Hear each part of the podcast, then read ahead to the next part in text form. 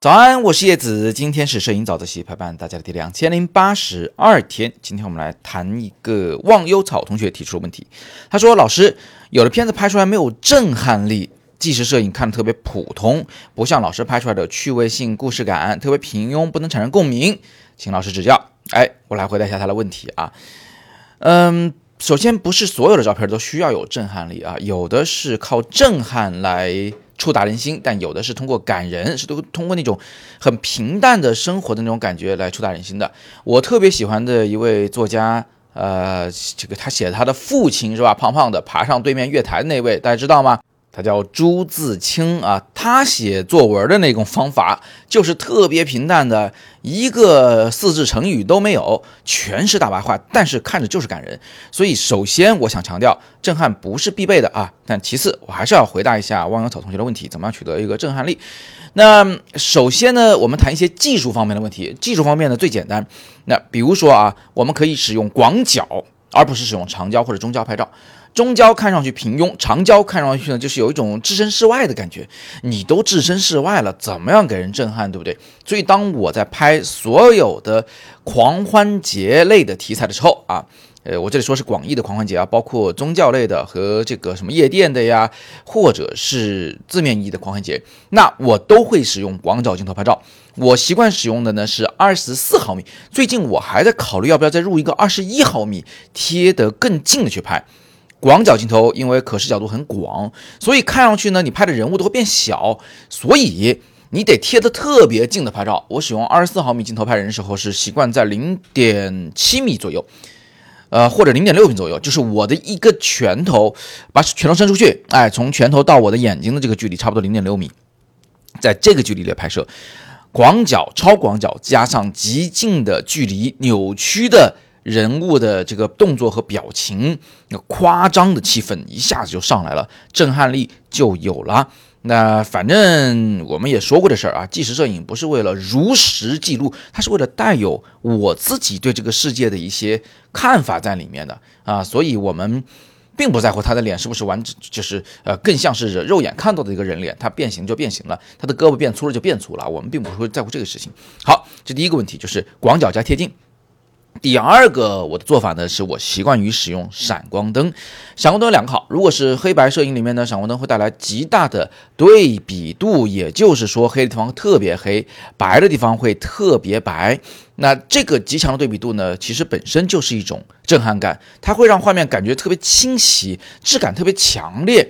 如果是脸上有油光的话，那个油光真的是特别特别的逼真啊。画面里那个人呢，他就迎面扑过来了啊，栩栩如生啊，都不只是栩栩如生了啊。那在彩色照片中，闪光呢，它还有一个好处，就它会带来一个非常明快的，或者说是有点鲜艳的这么一种画面效果。颜色呢都很正啊，红色是红，绿色是绿。为什么会有这个感觉呢？也很简单，就是因为闪光灯它又亮又白，亮就可以让相机尽可能使用低感光度拍照。而低感比高感呢要更鲜艳一些啊，特别高的感光度通常颜色损失还是蛮大的。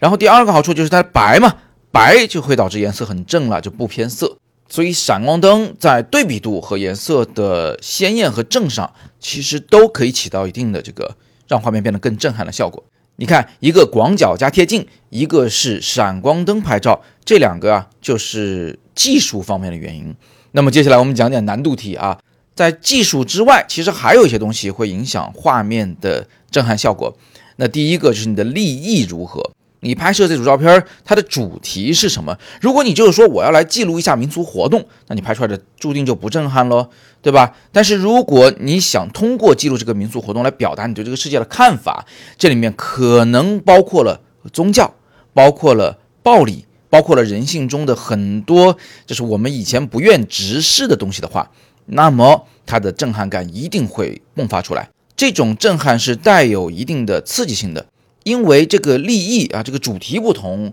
它通常都会影响着我们真正的抓拍的手法和抓拍的时机啊，最终呢就会导致画面要么平淡，要么震撼。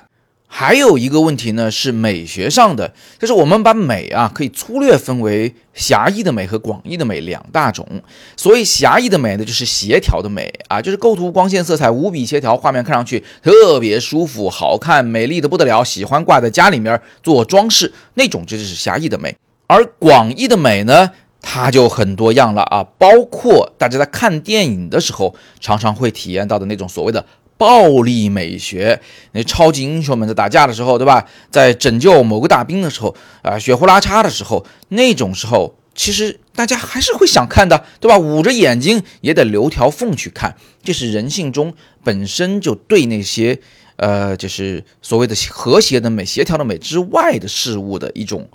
嗯，好奇心或者是一种就是莫名其妙的吸引力啊。这种东西呢，我们可以把它称作广义的美。暴力美学是其中的一种。那如果你只会拍，或者只想拍，或者只能承认狭义的美，那你拍出来照片当然就是协调、温柔、舒服，但是没什么震撼力的。但如果你能够去拍广义的美，至少你能承认并尝试去拍广义的美感的话，比如说暴力美学的话，那么你拍出来的照片呢，或许就开始有震撼的力量了。